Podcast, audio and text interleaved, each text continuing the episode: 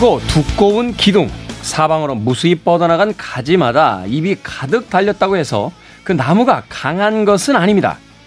나무의 강인함은 땅속 뿌리에 달려 있으니까요. 하지만 모든 나무가 뿌리를 깊게 내리는 것은 아니죠. 내려갈수록 흙은 딱딱하고 걸음기가 주로 표면 가까이에 있기 때문에 당장의 선택에 따라 깊이 없이 넓게만 퍼져나가기도 하는데요. 그런 나무는 예상치 못한 악천후를 만났을 때 쉽게 쓰러지게 된다고 합니다. 다가올 푸르는 봄날을 위한다면 지금은 뿌리에 힘을 쏟아야 할 시기가 아닐까요? 김태원의 시대음감 시작합니다.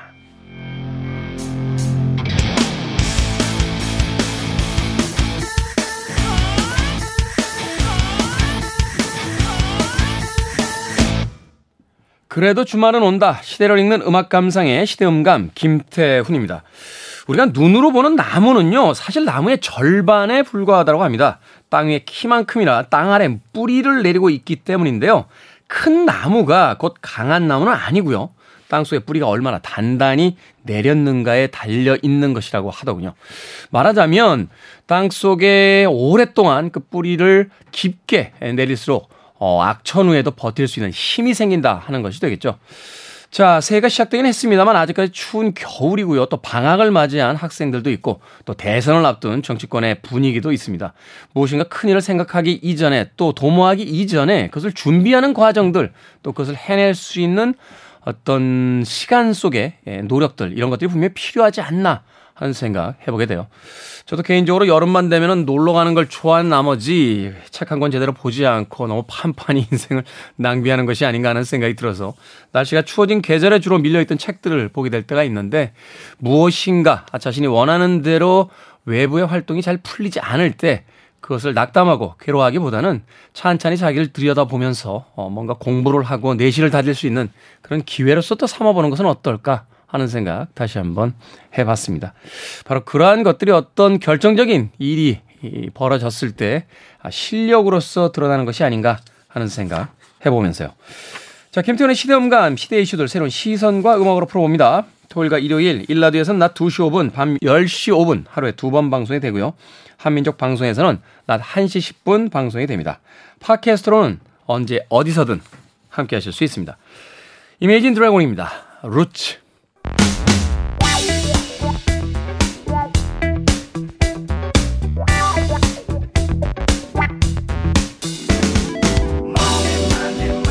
미국의 기준금리를 발표하는 미국 연방준비제도 연준.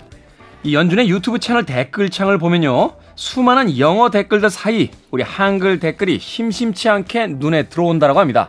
형, 올려줘. 파월아, 이러지 마. 간지야. 경제는 이제 세계를 잇는 하나의 흐름이죠. 그 흐름에 올라탈 수 있는 감각과 센스를 키우는 시간. 돈의 감각. 더 퍼블릭 자산운용의 김현준 대표님 나오셨습니다. 안녕하세요. 안녕하십니까. 김현준입니다. 야, 이제 확실히 이제 젊은 세대들이 이 글로벌한 경제 구조에 대해서 어느 정도 이해가 네. 확실히 생긴 것 같아요. 그러다 보니까 미국 연방준비제도 연준에 가서 한국말로 기준금리 올려달라고. 그러니까요. 그걸 어. 또 실시간으로 보시는 분들도 많은 것 같아요. 새벽에 일어나서. 그렇죠. 그러니까 말하자면 이제 글로벌 경제가 우리나라 경제만으로 움직이지 않고 이제 미국 금리와 아주 그 밀접하게 연관돼 있다. 이 정도의 네. 어떤 경제 상식을 이미 어느 정도 꿰고 있다 이렇게 볼수 그렇죠. 있는 거잖아요. 네. 미국 금리 우리에게 어떤 영향을 줍니까? 아주 쉽게 이야기해 주신다면. 아, 쉽게 하라고 해가지고 지금 되게 부담이 되는데요. 네. 어, 일단은 말씀하신 글로벌 사회이기 때문에요. 미국이 금리를 올렸는데 우리나라가 금리를 안 올렸다고 가정을 해볼게요. 음. 그러면 전 세계 투자자들이 미국 주식이나 미국 채권, 미국 자산을 살 가능성이 높겠죠. 금리가 높으니까요. 말하자면 이제 같은 은행이 두 개가 있는데 한쪽 은행이 이자가 높고 한쪽 은행이 이자를 안 올리고 그대로면 그렇죠. 이자가 높은 대로 이쪽 은행에서 돈을 빼가 쭉 갈 거 아닙니까? 그렇죠. 네. 그럼 이제 우리나라에서 돈을 빼가지고 한국이라는 은행에서 아. 돈을 빼서 미국으로 가게 되면 네. 돈을 뺀다는 얘기는 원화를 판다는 얘기입니다. 원화를 판다. 팔아서 달러화로 바꾸는 거죠. 바꾼다. 그럼 우리나라 달러 보유율도 떨어지겠네요. 떨어지고 어. 원화의 가치가 떨어져요. 원화 달러화도 하나의 주식처럼 움직이거든요. 시장에 원화들이 많이 불리게 되면 네. 가치가 하락하게 되는. 파는 사람이 많아지니까. 네. 그렇게 되면 이 원화를 가지고 뭔가 구매해야 되는 사람. 음. 기업으로 음. 얘기하면 어려우니까 여러분들의 얘기를 해볼게요.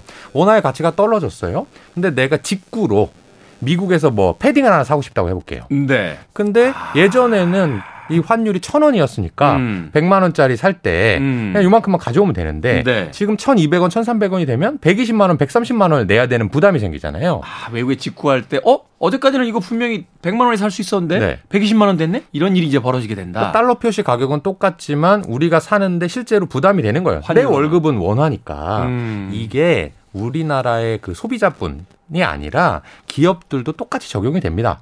그러니까 금리를 미국만 올리고 우리나라는 올리지 않으면 좋겠다라고 생각하면 사실은 당장 여러분들의 일의 대출 금리 이런 거에 대해서는 좋을 수도 있지만 네. 실제로는 우리나라 국가 경제가 약화될 수 있기 때문에 어쩔 수 없이 미국 금리를 따라서 한국은행이 올리거나 내릴 수밖에 없는 현실입니다. 그러네요. 이제 말하자면 이제 여기 미국이라는 그 은행이 있고 한국이라는 은행이 있는데 미국 은행에서 저희들이 이자를 좀 더 드릴게요라고 네. 해서 이자율이 올라가면 저한테 이제 고객이 와서 저 현금 다 빼주십시오. 아, 왜 그러십니까? 하면 저 미국은행으로 가려고요. 왜요? 그러면 이자율이 훨씬 높은데요. 아, 그럼 저희도 올려드릴게요. 그렇죠. 이렇게 되는 거군요. 그렇게 해서 미국 금리가 오르면 우리나라 금리도 오를 수밖에 없다. 네. 요 메커니즘만, 요 구조만 일단 머릿속에다 넣고 있으면 전체적인 어떤 그림은 좀한 그렇죠. 단계 이제 이해할 수 있는 단계가 된다. 그렇게 안 한 나라가 최근에 하나 있는데 네. 유럽의 터키라는 나라가 터키. 우리는 맘대로 할게. 맘대로 할 게는 어떤 의미입니까? 그러니까 미국이 금리를 올리고 있는데 우리는 음. 금리를 내릴게. 아, 니네 올려? 우린 그냥 우리 자체적으로 갈 거야. 아예 내려. 거꾸로 갔어요. 아예 거꾸로. 아예 거꾸로 갔더니 지금 경제가 완전 파탄 났죠. 왜 거꾸로 간 겁니까? 그 나라가 그러니까 그들은 당장 뭔가 이 포퓰리즘적으로 음. 예를 들면 내가 지금 대출이 많아요. 음. 김현준이 대출이 많은데 금리가 올라가면 힘드니까 금리를 낮춰줄게. 뭐 이런 얘기를 하는 거죠. 야, 그것도 정치가 개입한 건가요? 네. 그렇기 때문에 그 대통령이 약간 독재자인데 네. 그분이 그런 의사결정을 할 때 초반에는 뭔가 좋은 듯 보였지만 결과적으로는 뭔가 물건을 구입할 때 그들이 음. 국제 경제에서 고립돼 버리면 지금 우리나라에서 뭐 석유도 안 나고 이러면 음. 자동차 못 굴리는 거잖아요. 그러니까 외국에 나가서 뭔가 사와야 되고 갖다 팔아야 되는 그런 지금 같은 사회에서는 그렇게 동조화가 될 수밖에 없습니다. 그러네요. 미국 금리 올라갔는데 우리나라 한국 그 은행에서 우리는 금리 낮춰줄게. 당신들 뭐 이렇게 주택 사고 이러면서 그 부채 많은데 우리가 금리 낮춰줄 테니까 걱정하지 마라고 해서 와 박수를 쳤는데 외국 가서 원자재 수입하다가 그 물건 만들어서 팔아야 되는 이런 공, 그 기업들 같은 입장에서는 그럼 원화 가치가 계속해서 떨어져 내려가니까 원자재 가격에 대한 실질적인 어떤 그 비용이 상승하고 네. 그러면 물 그 만들어서 이제 팔아야 되는 상품 비용 그 가격도 올라가고 네. 수출이 막히고 그렇죠. 이런 전체적인 어떤 산업에서 이제 문제가 생기게 된다. 그러니까 극단적으로 얘기하면 한국은행이 미국 금리 올렸는데 내리는 것으로 거꾸로 가잖아요. 음. 그럼 여러분들 아이폰 살 때 300만 원 낸다고 생각하시면 돼요. 그 돈 주고는 못 삽니다. 네. 네 그돈 주고 못 삽니다. 또는 네. 자동차의 기름을 네. 3천 원, 4천 원 주고 넣는다. 음. 그러면 당장 내가 대출 금리가 무슨 의미가 있습니까? 소비가 어려워지는데. 그래서 그렇죠. 네, 사실은 같이 움직일 수밖에 없습니다. 그래서 사실은 이제 미국 그 연방준비제도에서 이제 금리를 어떻게 인상하느냐, 인하느냐에 대해서 촉각을 네. 세우고 있는 거군요. 거기 가서 올려줘라고 하면 안 될 것 같은데요. 가자 이거 안 될 것 같습니다. 자, 우리 시대의 경제 이야기, 돈의 감각. 오늘 첫 번째 경제 이슈 기사 바로 이겁니다. 메타가 만든 VR 앱 지난 성탄절 최고 인기 앱에 등극했다. 여기서 이제 메타는 우리가 흔히 이제 예전에 페이스북이라고 부르던 네. 그 회사를 이야기하는 거죠. 메타가 만든 VR 앱이 지난 성탄절에 최고 인기 앱에 등극했다. 이게 어떻게 이제 경제의 그 감각과 이어지는 어떤 뉴스가 되는 겁니까? 어, 저는 이제 앞으로 미래가 어떻게 움직일지에 대해서도 관심을 가질 수밖에 없습니다. 네. 그 미래에 많이 팔릴 제품과 서비스들이 뭔지를 잘 알면 주식으로 돈 벌기가 쉬워지는 거거든요. 네. 그런데 지금 아마 대부분 우리나라 국민의 그러니까 성인 국민의 한 80에서 90% 이상은 스마트폰을 쓰고 있을 거라고 생각해요. 스마트폰 뭐 보급률도 세계 최고니까요. 그렇습니다. 네. 근데 스마트폰이라는 게 도입된 지 한 10년 정도 된 것 같거든요. 2010년이었나요? 그랬죠? 저 네. 스티브 잡스가 그 프레젠테이션을 했던 게. 그렇습니다. 네네네. 그 전에는 이제 스마트폰이라는 게 없었는데 지금은 스마트폰 없이 생활한다는 게 아마 상상이 안 되죠. 안, 안 되죠. 네. 뭐 내비게이션도 써야 되고. 사람들이 예전에 지갑 잃어버리면 황당했는데 지갑은 잃어버려도 돼요. 스마트폰 그렇습니다. 스마트폰만 있으면 모든 게 해결되는 그런 세상인데. 네. 저한테 만약에 어, 스마트폰 다음에 뭐냐, 이런 음. 큰 변혁이 뭐냐라고 하나만 찍어봐라 라고 한다면 저는 VR. VR. 이라고 얘기를 해요. 소위 이제 가상현실이라고 부르는 거. 네. 네. 이걸 요새 메타버스라고 좀, 좀 더 총체적으로 이렇게 이야기하지 않습니까? 그렇습니다. 사실은 어. 뭐 크게 차이가 없는 얘기고요. 뭐라고 네. 메타버스를 딱 정의하기도 어려운데 음. 어쨌든 이 지금 head mount라고 하죠. 머리에 써가지고 이 내 눈앞에 디스플레이가 있는 것처럼 하는 이 가상현실 시스템이 앞으로 좀 잘 되지 않을까 또는 음. 이게 잘 된다라고 하면 지금 스마트폰이라고 하는 거는 이동해서 인터넷을 쓰게 하는 건데 쉽게 말하면 그렇죠. 이 VR이 잘 되면 이동할 필요가 없어질 수도 있어요. 그냥 이걸 쓴 채로 네. 제가 지금 김태훈 님이랑 방송을 할 수도 있는 거죠. 똑같이 내 집에서. 아바타가 여기 있는 상황에서 집에 있는 어... 상황에서. 그러네요. 이게 뭐 사실 연결만 되면 방송 시스템하고 연결하면 저도 이제 여기 올 필요 없이 네네. 네. 이것만 쓰고서는 집에서 그냥 디제잉 하면 지금 오기 어. 싫으신 건 아니죠? 아니 뭐, 아침에 너무 일찍 일어나야 되니까. 그러니까 사실 옷 갈아입을 필요도 없고 음. 내복 입은 채로 뭐 방송을 할 수도 있는 거죠. 음. 그런 식으로 되면 이게 큰 변혁이 될 것이다라는 생각을 하고 있는데 거기에서 가장 앞서 나가는 회사가 이 메타고요. 메타. 메타가 왜 앞서 나가냐면 이 오큘러스라는 회사를 인수했기 때문이에요. 오큘러스라는 회사를 인수했다. 아. 이것도 사실 되게 오래된 얘기입니다. 그래서 지금은 이 메타 안에 하나의 사업부예요. 오큘러스라는 게. 아, 인수한 회사를 하나의 독립적인 사업부로 만들어 놨다. 네. 아. 그래서 지금 이 VR 기기도 만들고요. 음. VR 기기에서 쓰이는 일종의 어플리케이션들을 많이 만들고 있어요. 네. 이게 몇 년 됐는데 이미 몇 년 된? 네. 최근에 이 기사의 핵심은 뭐냐면 크리스마스 때 이걸 많이 사줬다는 얘기예요. 음. 아빠 엄마들이 아이들에게 이 산타 선물로 물론 이제 아이들이라고 해놓고 아버지가 쓰시는 경우가 더 많을 것 같긴 한데 이제 아내분 설득할 때 아 얘한테 하나 사줘. 그렇죠. 예, 시장 갔다 오면 남편이 쓰고 있죠. 지금 제가 그러고 있는데요. 네.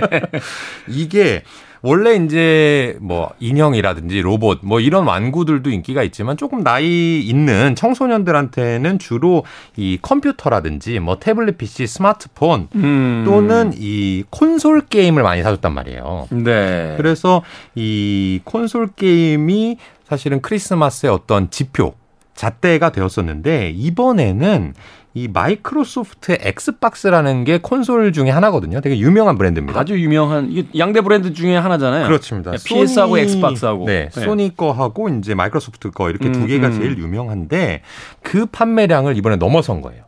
아, 이제 말하자면 시장에서의 어떤 순위가 바뀌었다. 네. 아. 근데 이 헤드셋을 사게 되면은 핸드폰에다가 오큘러스 앱을 깔아야 되거든요. 깔 수밖에 없어요. 아, 이 앱을 깔아야지만 쓸 수 있다. 네. 아. 그렇기 때문에 이 앱을 몇 명 깔았는지를 보면 네. 이 헤드셋 VR 기기가 몇 대 팔렸는지 짐작을 할 수가 있는데 네. 그게 크리스마스 기준으로 애플 앱스토어 1등이라는 것은 그 시기에 이 VR 기기가 엄청나게 팔렸다라고 하는 거죠. 음. 그래서 이 대수를 제가 말씀드려 보면은 아마 800만 대 정도를 팔린 것으로 800만 대요. 네. 와, 이거 어마어마하네요. 그게 그래도 아직까지 이 페이스북이나 인스타그램 사용자의 3%밖에 못 미쳐요. 아, 앞으로도 시장이 엄청나게 지금 남아있다라고 볼 수 있는 거네요. 왜냐하면 전 세계인들이 페이스북이나 인스타그램을 쓰니까요. 그러니까요. 네. 어, 그러네. 근데 이제 메타가 애플이나 구글에 비해서 지금까지 뒤처졌던 분야가 딱 하나 있는데 네. 그게 자체 device, 기기가 없었다는 거예요.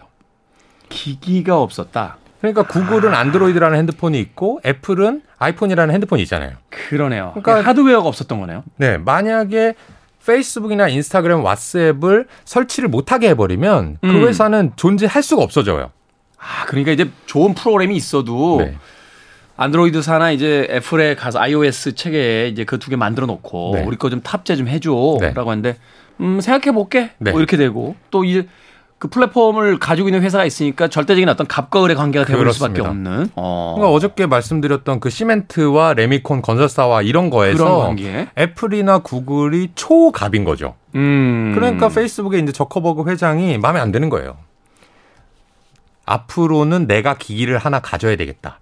그런데 지금 스마트폰을 만들어 가지고는 사실 따라가기 어려우니까 어렵죠. 새로운 기기가 나올 때쯤 내가 지배를 해야겠다 생각을 하고 아주 오래 전부터 오큘러스를 인수하고 여기다가 수조 원을 투자를 한 거예요. 아. 그러니까 지금은 네. 이 VR 기기에서는 이 메타의 오큘러스가 아주 압도적이고 경쟁자가 없다고 볼 수 있어요. 경쟁자가 없다. 현재는 없어요. 오. 그래서 애플이나 구글도 이제 기기를 내놓는다고 얘기는 하고 있는데 아직까지는 없고 이게 잘 생각해 보시면 아시겠지만 이 한 번 어떤 플랫폼에서 선점하는 효과가 생겨버리면 거기에서 계속해서 선순환 구조가 돌아가거든요.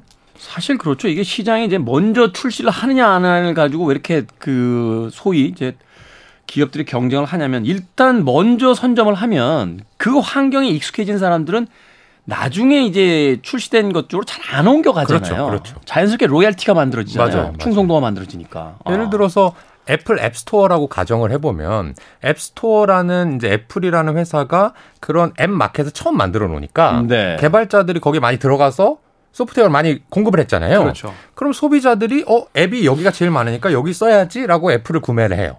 그럼 소비자가 많으니까 또 다시 개발자들이 어 나 그럼 애플 거 개발해야지라고 개발을 많이 해요. 음. 그럼 다시 유저가 많아지는 그런 효과가 선순환 구조인데 이게 사실 SNS도 마찬가지인 게 그 이 메신저 쓰다가요.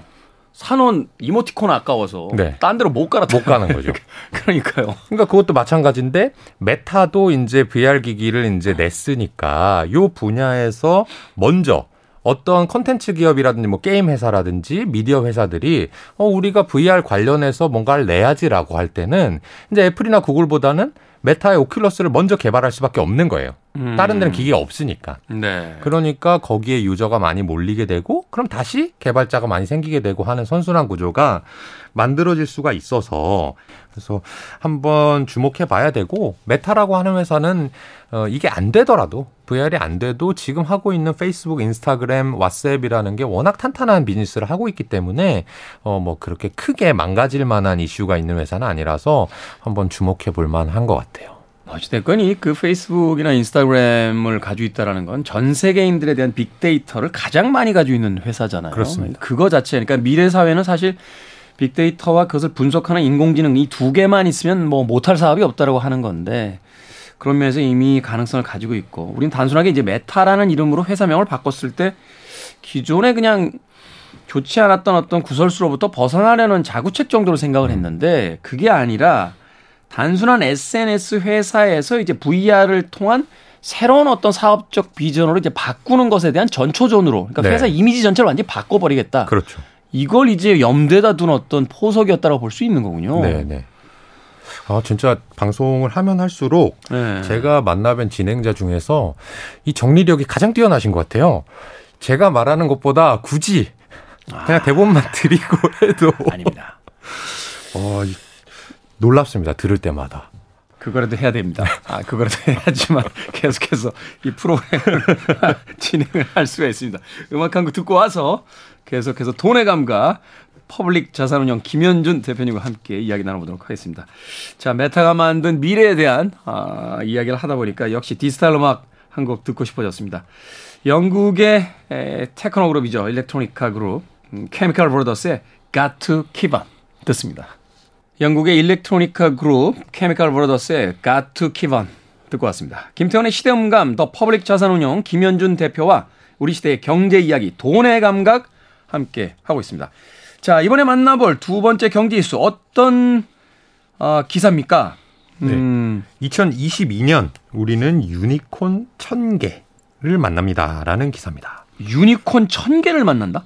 천 어. 마리가 아니죠. 유니콘이라고 하는 게 유니콘 하니까 이렇게 말 앞에 이렇게 뿔 달려 있는 거 이야기하는 거아닙니 네, 상상의 동물인데 네. 이 경제 경영계에서는 기업 가치 10억 달러 이상 10억 달러 이상. 우리나라 돈을 한 1조 원 정도. 오, 이거 엄청나네요. 가 넘는 비상장 기업을 유니콘이라고 합니다. 아, 그러니까 기업 가치가 1조 가량으로 추정이 되는데 1조 네. 이상으로 추정이 되는데 아직 상장하지 않은 그렇죠. 상장만 하면 무조건 초대박이 터질 것 같은 그런 네. 회사.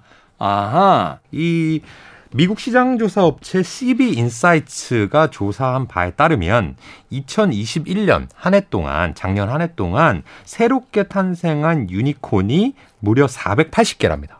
480개요? 그러니까 그냥 스타트업이나 그냥 유명 벤처 기업이 아니라 네. 1조 원의 이상의 가치를 가지고 있는 이른바 대박난 그런 회사들만 해도 480개라는 거죠. 음. 그것이 2020년 1년 전으로 더 시계를 돌려보면은 128개였대요.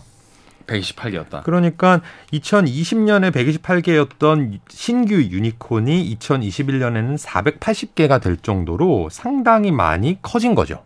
아니 코로나 때문에 전 세계 경제가 얼어붙었다라고 이야기를 했는데 이 와중에도 네. 이 코로나 어떤 시기에 이제 급부상하는 회사들은 또 따로 있다는 거군요. 그렇죠. 어. 지금 잘 짚어주셨는데 저도 생각 못하던 부분이긴 한데 코로나19 때문에 사람들이 뭔가 이 언택트 문화 또는 온라인 모바일 문화 뭐 이런 게 많이 되면서 사실은 스타트업이나 벤처 기업들이 뭔가 이 불합리하고 비효율적인 지점들을 해소하는 데 역점을 두고 있는데 네. 그러다 보니까 온라인 모바일 기반의 회사들이 많아요. 그래서 음. 작년에 어, 여러 가지 온라인 모바일 인터넷 기업들이 잘 되던 한 해였습니다. 우리는 음. 좀 이제 어 건강적으로는 고통을 받았지만 네. 그래서 이제 스타트업들이 어 유니콘이 많이 된 거고요.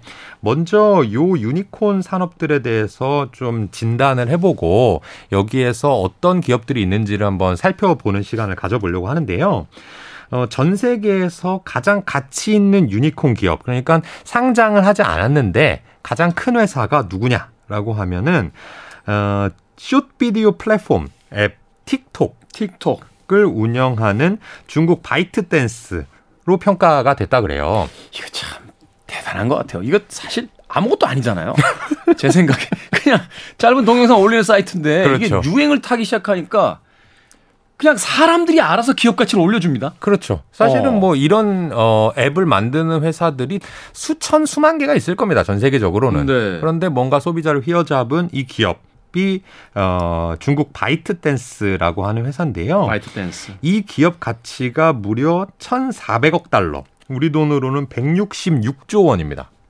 엄청나네요. 그러니까 이 회사보다 큰 우리나라의 상장 기업은 이제 삼성전자밖에 없다라고 해도 과언이 아닐 정도가 동, 되는 거죠. 이 동영상 그냥 음악 맞춰서 춤추는 회사인데 네. 삼성전자만큼의 어떤 사이즈가 나온다고요? 그렇죠. 이야. 그 다음 2등은 어, 우주 탐사 기업 스페이스 X라는 회사인데요. 잘 아시죠? 테슬라의 창업자인 일론 머스크가 이 경영하는 회사입니다. 이 회사는 그러니까 이제 우주선을 날리는 회사죠. 그러니까 우주선을 날리는 기술이 있어도 틱톡한테 안 된다고요? 그렇습니다. 나사보다 기술력이 더 좋다는 얘기도 있어요. 왜냐하면 네. 이 우주 탐사가 어렵고 비싼 비용을 들여야 되는 이유가 뭐냐면 우주선 한 번 날렸다가는 그걸 회수를 못 하니까 우주선을 또 만들어야 되는 거야. 로켓을. 야, 이 스페이스X의 그 장면 중에서 가장 인상적이었던 게 그 보조 우주선들 그 귀환하잖아요. 네네. 그때 막 기립박수 터지는데 착륙시키는 거. 저 사실 그 소름 돋더라고요. 네. 어, 자신들이 그 출발했던 지역으로 정확하게 와서 다시 딱 그 내려왔는데 맞아요. 동영상을 거꾸로 감은 듯이 네. 내려오죠. 전 처음에 그거 안 믿었어요. 이건 뭐야?라고 했는데 이게 다시 회수가 된다라고 해서 네. 그러니까 연료만 쓰고 다시 쓸 수 있으니까 이 비용이라든지 이런 것들을 혁신적으로 줄일 수 있는 회사가 천억 달러. 천억 달러. 네, 그러니까 120조 원 정도. 근데 아까 말씀드린 바이트 댄스보다는 훨씬 작습니다. 그러니까 그러니까 야, 누가 기술 개발하겠습니까? 그냥 아마 30초짜리 동영상만 올릴 수 있으면 기업 가치가 1,400억 달러가 나오는데. 네, 제 공식적인 의견은 아닙니다. 틱톡에도 아마 이 엄청난 기술자들이 계시긴 계실 텐데 네. 우리가 이제 눈으로 보는 그런 음. 기술보다는 이제 소프트웨어적으로 하는 것이 시장 평가를 많이 받고 있는 상황이고요. 네. 이거를 국가별로 또 나눠 보니까 미국이 478개 478개로 이제 전체 51%, 음. 중국은 169개로 18%. 음. 그 다음에 인도가 50개를 보유해서 3위인데, 네. 어, 저는 이게 상당히 무서운 게 어, 미국이 잘 될 거는 뭐 그런가 보다 하는 느낌이 드는데, 당연하고요. 이 2위와 3위가 중국과 인도라는 거죠. 그러니까 지금 사실은 1인당 경제 규모로 봤을 때는 아직 그렇게 선진국은 아닌 나라들인데 음. 이렇게 전 세계를 이끄는 기업들을 많이 만들고 있으니까 이 우리나라도 분발해야 되겠다 그런 생각도 들고 야, 중국을 우리가 단순하게 그냥 규모만 큰 이런 그 경제로 봤는데 그게 아니군요. 이제 앞으로도 계속해서 시장을 주도할 우량 기업들이 계속 매년 네. 100몇 개씩 이제 나오고 있다는 거잖아요. 그렇습니다. 상당히 빠르게 성장하고 있고 그 기술력이 우리나라보다 도 앞서 있다 이렇게 볼 수 있고요. 업종으로 또 나누어 보면 핀테크 그래서 제가 아까 이제 토스라든지 네. 카카오뱅크, 카카오페이 말씀을 드린 것이 이 금융을 뭔가 혁신하는 분야가 191개로 유니콘 중 가장 많았고요. 전체 네. 유니콘의 20%를 차지합니다. 아. 그 다음이 뭐 잘 아실 인터넷 소프트웨어 및 서비스, 전자상거래, 그다음에 인공지능 등이 뒤를 잇고 있다고 합니다. 기본적으로 다 IT 회사들이군요. 그렇죠. 어. 뭔가 이렇게 어 엄청난 설비 투자라든지 음. 공장이나 뭐 인력을 필요로 하는 것이 아니라 어 컴퓨터 안에서 이루어지는 그런 음. 회사들이 지금 기업 가치를 많이 받고 있는 상황인데요. 네. 갑자기 왜 이런 유니콘에 대해서 나열을 하느냐라고 음. 좀 의아하실 분들이 있을 것 같은데 네. 이 내가 만약 어 이 틱톡 중국의 바이트댄스라든지 스페이스X에 투자할 수 있으면 얼마나 좋겠습니까? 좋죠, 그러면. 몇 배 이상 올랐을 거예요. 몇 배가 뭡니까? 몇백 배 이상 올랐을 거예요, 가치가. 근데 여러분들도 투자를 하고 싶지만 이런 유니콘이 되는 회사들 중에서 수많은 회사들은 이미 사라졌을 거예요. 음. 그러고 정말 적은 확률로 이 회사들이 유니콘이 된 거잖아요. 그렇죠. 뭐 처음에 이제 스타트업 했던 회사들이 뭐 한두 개였겠습니까? 그런데 뭐? 이제 지금 살아남은 회사들이 바로 이런 회사들. 99.9%가 아마 망했을 거예요. 그런데 이제 몇 안 되는 게 성공을 한 건데 그거를 찾아내기도 어렵고요. 첫 번째는. 네. 두 번째는 찾아낼 수 있는 눈이 있다고 하더라도 여러분들께서 아, 바이트 댄스에 가서 아, 내가 지금 3천만 원 정도 여윳돈이 있는데 너네 투자를 하고 싶다라고 하면 뭐라고 할까요? 그냥 가세요, 그러겠죠. 아니에요. 만날 수 없을 겁니다, 아마. 아예 만날 네. 수 자체가 없다. 내가 잘 알아볼 수도 없고, 알아본다고 해서 투자할 수 있는 방법도 없으니까, 음. 아, 이 유니콘 경제가 있긴 있다고 하는데, 참 나한테는 아무 관련이 없나라고 생각하실 수도 있거든요. 그렇죠. 모처럼 시장을 분석을 해서, 아, 이 회사 되겠다라고 딱 했는데, 투자할 방법이 없으니까. 네. 아. 근데, 어떻게 생각하면 있을 수도 있겠다라는 팁을 오늘 드리려고 해요. 아, 상장이 안 돼 있는 비상장 회사들인데도 네. 오. 어디냐 하면 벤처 캐피탈이라는 업종에 투자를 하면 그게 가능할 것 같아요. 벤처 캐피탈. 벤처 캐피탈은 뭐 하는 회사냐면 말 그대로 벤처에 자금을 넣는 회사들이거든요. 아, 그러니까 이 회사 자체로는 투자할 수가 없는 상황이니까 네. 이 회사에다 투자한 회사에 투자를 한다. 맞아요. 아. 그러니까 만약에 내가 배달의 민족에 투자를 하고 싶은데 네. 배달의 민족에서는 투자를 안 받아. 음. 근데 배달의 민족에 투자한 어떤 벤처 캐피탈이 있는데 그 벤처 캐피탈에 내가 주식을 살 수 있다면 어. 배달의 민족이 대박이 났을 때 투자 회사도 같이 올라갈 테니까. 그렇죠. 그 가치가 올라가면 아. 나도 부자가 될 수 있는 거잖아요. 그러네요. 그래서 예를 들자면 그런 회사들이 있습니다. 일본의 소프트뱅크. 손정희 씨가 대표로 있죠. 전 세계에서 가장 잘 나가는 벤처 캐피탈이죠. 이런 벤처 캐피탈에 투자를 해보면 이들이 투자를 잘한다는 가정하에서는 나도 같이 돈을 벌 수 있다. 음. 라는 게 오늘 첫 번째 얘기고요. 네. 두 번째 얘기는 제가 그래서 벤처 캐피탈 업종에 대해서 좀 고민을 해봤어요. 네. 벤처 캐피탈이 여러 개 있을 텐데 그 중에 어디에 투자하면 좋겠느냐 생각을 해봤더니 잘 나가는 회사가 잘 되는 비즈니스인 것 같아요. 여기는. 잘 나가는 회사가 잘 되는 비즈니스. 지금 이미 잘 되는 애들. 네. 그게 무슨 얘기냐 하면 어 만약에 디제이 님께서 어 벤처 기업을 창업을 했다고 해 볼게요. 벤처를 제가 창업했다. 네. 음. 그래서 돈을 조달하려고 해요. 음. 투자금을 받아서 이제 열심히 투자를 해 보려고 합니다. 음. 그랬을 때 어, 유명한 벤처 캐피탈이 있고요. 네. 그 다음에 신생 벤처 캐피탈이 있어요. 음. 똑같은 돈을 투자를 해준대요. 네. 어디에 투자를 받고 싶으세요? 유명 벤처 캐피탈. 그렇죠. 당연히 거기서 받아야죠. 왜 그렇죠? 단지 돈을 받는 것뿐만 아니라 거기서 이제 돈을 받게 되면 그쪽 회사에 이제 크레딧도 가지고 오는 거죠. 그렇죠. 유명 회사가 나한테 투자했어. 이렇게. 하면은 주변 사람이 어 거기서 돈을 받았어? 맞아요. 그 회사가 돈을 투자했을 정도면은 이 회사 될 것 같은데? 맞아요. 이렇게 되는 거 아닙니까? 그게 정답입니다. 아... 이 벤처 기업들은 자금을 계속해서 조달을 해야 되는데 네.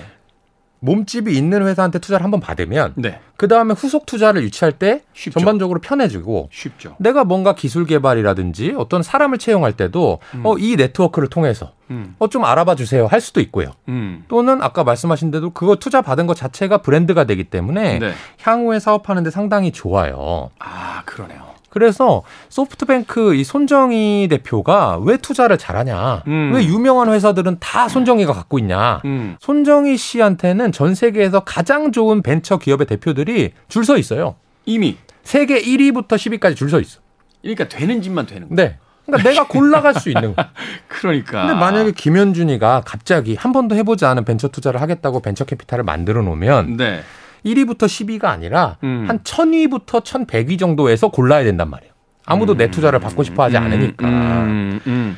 그러니까 이 벤처 캐피탈이라는 업종은 기존의 몸집이 있고 브랜드가 있는 회사가 계속해서 잘 될 수밖에, 수밖에 없는. 없고. 그리고 랭크가 위쪽에 있어야 성공 확률도 높고. 그렇죠. 이게 등수가 말하자면 저 밑에 있는 벤처 회사들 같은 경우는 사실은 이제 성공 확률이 그만큼 희박하고. 그렇습니다. 아. 그래서 그걸 포트폴리오라고 하는데 네. 이 벤처 캐피탈들이 과거에 그리고 현재 어떤 벤처 그리고 유니콘들에 투자했는지를 볼 수가 있어요. 찾아보면. 음. 그런데 잘 나가는 회사일수록 유명 회사에 투자를 했고 그 유명 회사가 결국에는 또 잘 되고 그러니까 또 돈을 벌어서 또 좋은 회사에 또 투자하고 이런 선순환이 일어나니까 어 아까 말씀드린 대로 유니콘이 많아지는 현 시대에서 네. 만약에 거기에 간접적으로 편승할 수 있는 투자를 찾는다면 벤처 캐피탈 업종이 될 것 같고 음. 그 벤처 캐피탈 업종에 투자할 때는 이미 잘 되는 거 음. 이미 잘난 놈에 좀 더 떡 하나 더 주는 음. 그런 심정으로 투자하는 것이 성공 확률을 높이는 방법일 것 같습니다. 벤처 캐피탈을 일단 보고 나서 이 회사들이 어디다 투자했는지를 좀 보면 네. 벌써 거기서 어떤 그림이 나올 거고 그렇죠. 그것이 이제 판단의 어떤 기준이 안 되고 비슷비슷할 때는 그렇죠. 아무래도 사람들이 가장 유명하고 가장 그 알려져 있는 벤처 캐피탈에서 돈을 받고 싶어 할 테니까 그렇습니다. 그걸 우선순위로 해서 일단 포트폴리오를 만들면 네. 그렇게 크게 실패할 확률 없이 그렇습니다. 안정적인 투자가 될 수 있다. 생각해보니까 세상 사람 모두가 아, 같은 이치인 것 같아요. 예전에 제가 그 음반회사 직원일 때 그 해외에서 이제 아티스트가 들어오면 국내 이제 프로그램에 이제 스케줄링을 합니다. 네. 근데 이제 말하자면 이제 KBS의 불후의 명곡에 이제 출연을 좀 하자라고 해서 이렇게 스케줄을 짜서 보내면 본사에서 질문이 들어와요. 이 프로그램은 뭐고 음. 뭔데 우리 이 중요한 아티스트가 이 거물급 아티스트가 여기 꼭 나가야 되냐? 이렇게 이야기할 때 뭐 구구절절 설명하는 것보다 어, 엘튼 존도 출연했었고 뭐 말하자면 마이클 잭슨도 출연했었고 머라이어 캐리도 출연했었는데 너 출연하고 싶지 않으면 하지 마라고 하면 아니 그럼 할게. 라고서 어 그런 사람들이 여기 출연했었어? 그렇죠. 그러면 그냥 바로 섭외가 돼 버리는 경우들이 거의 많거든요. 네. 말하자면 이제 그 벤처 캐피탈 회사라는 것도 결국은 여러 가지 어떤 상황들에 대한 설명이라든지 분석도 있겠지만 이 회사가 가지고 있는 포트폴리오의 어떤 다양성 또는 그 무게감을 이렇게 보게 되면 네. 그걸 통해서 어느 벤처 캐피탈이 좀 더 유망한 네. 벤처 캐피탈이다. 이렇게 이제 볼 수 있게 되는 그렇습니다. 거군요. 오늘 또 새로운 것 하나 이 돈의 감각으로 익히고 갑니다. 김태훈의 시대음감, 김현준 더 퍼블릭 자산운용 대표와 우리 시대의 경제 이야기, 돈의 감각 함께하고 있습니다. 자, 이제 마지막 경제 이슈 좀 짧게 정리를 좀 해주시죠. 네, 마지막 경제 이슈는 어, 스포츠 구단에 대한 이슈입니다. 스포츠 구단. 네. 네. 어, 우리나라 얘기는 아니고요. 어, 미국에 있는 NBA 구단인 뉴욕 닉스 그리고 뉴욕 하키 닉스. 구단인 레인저스를 소유하고 싶은 투자자분들한테 방법 방법을 알려줄 수 있는 그런 기사를 가져왔습니다. 이거 매력적인데요. 그 구단주 되는 게 꿈인 사람도 있거든요. 그 우리나라 같은 경우는 이 프로스포츠 구단이 적자인 경우도 많고요. 네. 사실은 여러분들께서 투자하기가 어렵습니다. 불가능하다고 보셔도 돼요. 음. 근데 외국에는 프로스포츠 구단들도 많이 상장이 되어 있고요. 오늘 이제 말씀드릴 기업은 매디슨 스퀘어 가든 스포츠 이 종목 코드로는 MSGS라는 회사인데요. 네. 이 회사는 뉴욕을 기반으로 하고 있는 농구 구단인 닉스, 그다음에 아이스하키 구단인 레인저스를 가지고 있는 회사입니다. 어, 좋은 팀 다 가지고 있네요. 아, 좋은 팀이군요. 네, 뉴욕 닉스와 뉴욕 레인저스 다 이거 명문 팀들입니다. 네. 저는 사실 이 NBA랑 NHL을 잘 모르기 때문에 제가 한때 그 미국 프로야구 이렇게 쳐다본 적이 있는데 몇 년 전 기준으로 봤을 때 구단당 평균 단가가 우리나라 돈하면 한 8천억 대인데요. 음. 근데 뉴욕 양키스는 한 25조 정도 된다고 그 네, 뭐 이제 인구도 많고 엄청나죠. 그 지역에 네. 아마 소득 수준이나 이런 것들도 이제 중요할 것 같아요. 음. 그래서 어 이 디제이님께서 말씀하신 거를 이 포브스라고 하는 경제 잡지에서 한번 분석을 해본 거예요. 네. 과연 뉴욕 닉스의 가치는 얼마고 뉴욕 레인저스의 가치는 얼마일까? 네. 이 포브스의 분석에 따르면 뉴욕 닉스는 한 7조 원 정도 오. 우리나라 돈으로 레인저스는 1 1.9조 원, 그러니까 2조 원 정도의 가치를 가지고 있다고 평가를 한대요. 대단하네요. 그러면 합치면 9조 정도 되지 않습니까? 그러네요. 그런데 이 두 개를 가지고 있는 이 매디슨 스퀘어 가든 스포츠라는 회사는 상장되어 있는 회사인데 네. 시가총액이 4조 8천억 원밖에 안 된대요. 이야, 이거 매력적인데요? 그러니까 내가 뉴욕 닉스하고 뉴욕 레인저스를 둘 다 가질 수 있는데 그 가치 적정한 가치 대비 절반 가격에 살 수 있다라고 하는 거죠. 이게 소위 이제 전문가들이 얘기하는 상승 여력이 있다. 그렇습니다. 뒷심을 가지고 있기 때문에 이건 사놓으면 언젠가 올라간다 이렇게 그렇습니다. 보는 거잖아요. 네. 그러니까 물론 여기 잘 주의하셔야 될 게 제가 분석한 게 아니고 포브스가 그렇게 평가를 한 거예요. 네. 뉴욕 닉스랑 레인저스의 가치를 그러니까 여러분들도 한번 평가를 해봐야 되는데 왜 이렇게 저평가되어 있느냐? 9조 원의 가치가 있는데 왜 4조 8천억 밖에 안 되느냐라고 하는 게 어, 여러분들도 잘 아시는 이 코로나 때문에 그렇습니다. 코로나. 코로나 때문에 이 NBA하고 NHL도 똑같이 어려웠다고 해요. 음, 이 구단 관객들이 못 오니까. 그렇죠. 관객들이 못 오고 뭔가 일정들도 다 어그러지고 경기도 잘 못 하고 해서 전반적으로 힘든 시간을 보냈고 작년 한 해 동안 이 미국 주식 시장이 상당히 많이 오르는 한 해 동안 이 주식은 전혀 오르지 못했다고 합니다. 아... 그런데 코로나가 끝난다고 하면은 당연히 이 회사들도 관객들이 많이 올 것이고 아까 말씀하신 것처럼 명문 구단이라고 하면은 뭔가 이 광고 수입이라든지 이 뭐 유니폼 수입이라든지 이런 것들도 다시 잘 될 거니까 이제 성장의 촉매를 발견할 수 있고 네. 어, 지금쯤이면 한번 매력적인 구간이 아니냐라고 하는 거거든요. 지금 사실 투자를 계획하고 계신 분들은 바쁘시더라고요. 이 코로나 시기 끝나기 전에 빨리 사둬야 된다고 맞아요. 무조건 코로나 시기가 끝나면 오를 종목들이 있기 때문에 네. 이거는 아, 그냥 과학이다. 지금 사놔야 된다. 그렇죠, 그렇죠. 막 이런 이야기들 많이 하시더라고요. 그이 회사가 제가 주가 차트를 보니까 코로나 이전 대비해서 거의 뭐 반토막 나 있는 상황이고 한 2년 동안 이제 별로 오르지 못했어요. 네. 그러니까 코로나가 언제 끝날지 확실하진 않지만 끝난다고 하면은 괜찮을 주식이라서 어, 이 기사에서 괜찮다라고 평가를 하고 있는 것이고 음. 그래서 지금은 여러모로 저평가를 받고 있는 회사이지만 이 회사가 좀 성장의 전기를 맞을 수 있겠는 있지 않겠느냐 하는 내용이었습니다. 야, 이 팀, 이 종목 매력적일 것 같아요. 왜냐면 이제 뉴욕 닉스와 뉴욕 레인저스가 좋은 팀이긴 합니다만 미국에서 그렇게까지 초일류의 인기 있는 팀은 아니거든요. 그렇다고 하더라고요. 그러다 보니까 이제 이 그 구단이 가지고 있는 팀의 가치보다 약간 저평가돼 있는 건데 네. 이게 시장의 어떤 반전의 분위기만 오면 당연히 이제 제대로 된 평가가 이루어질 테니까 네.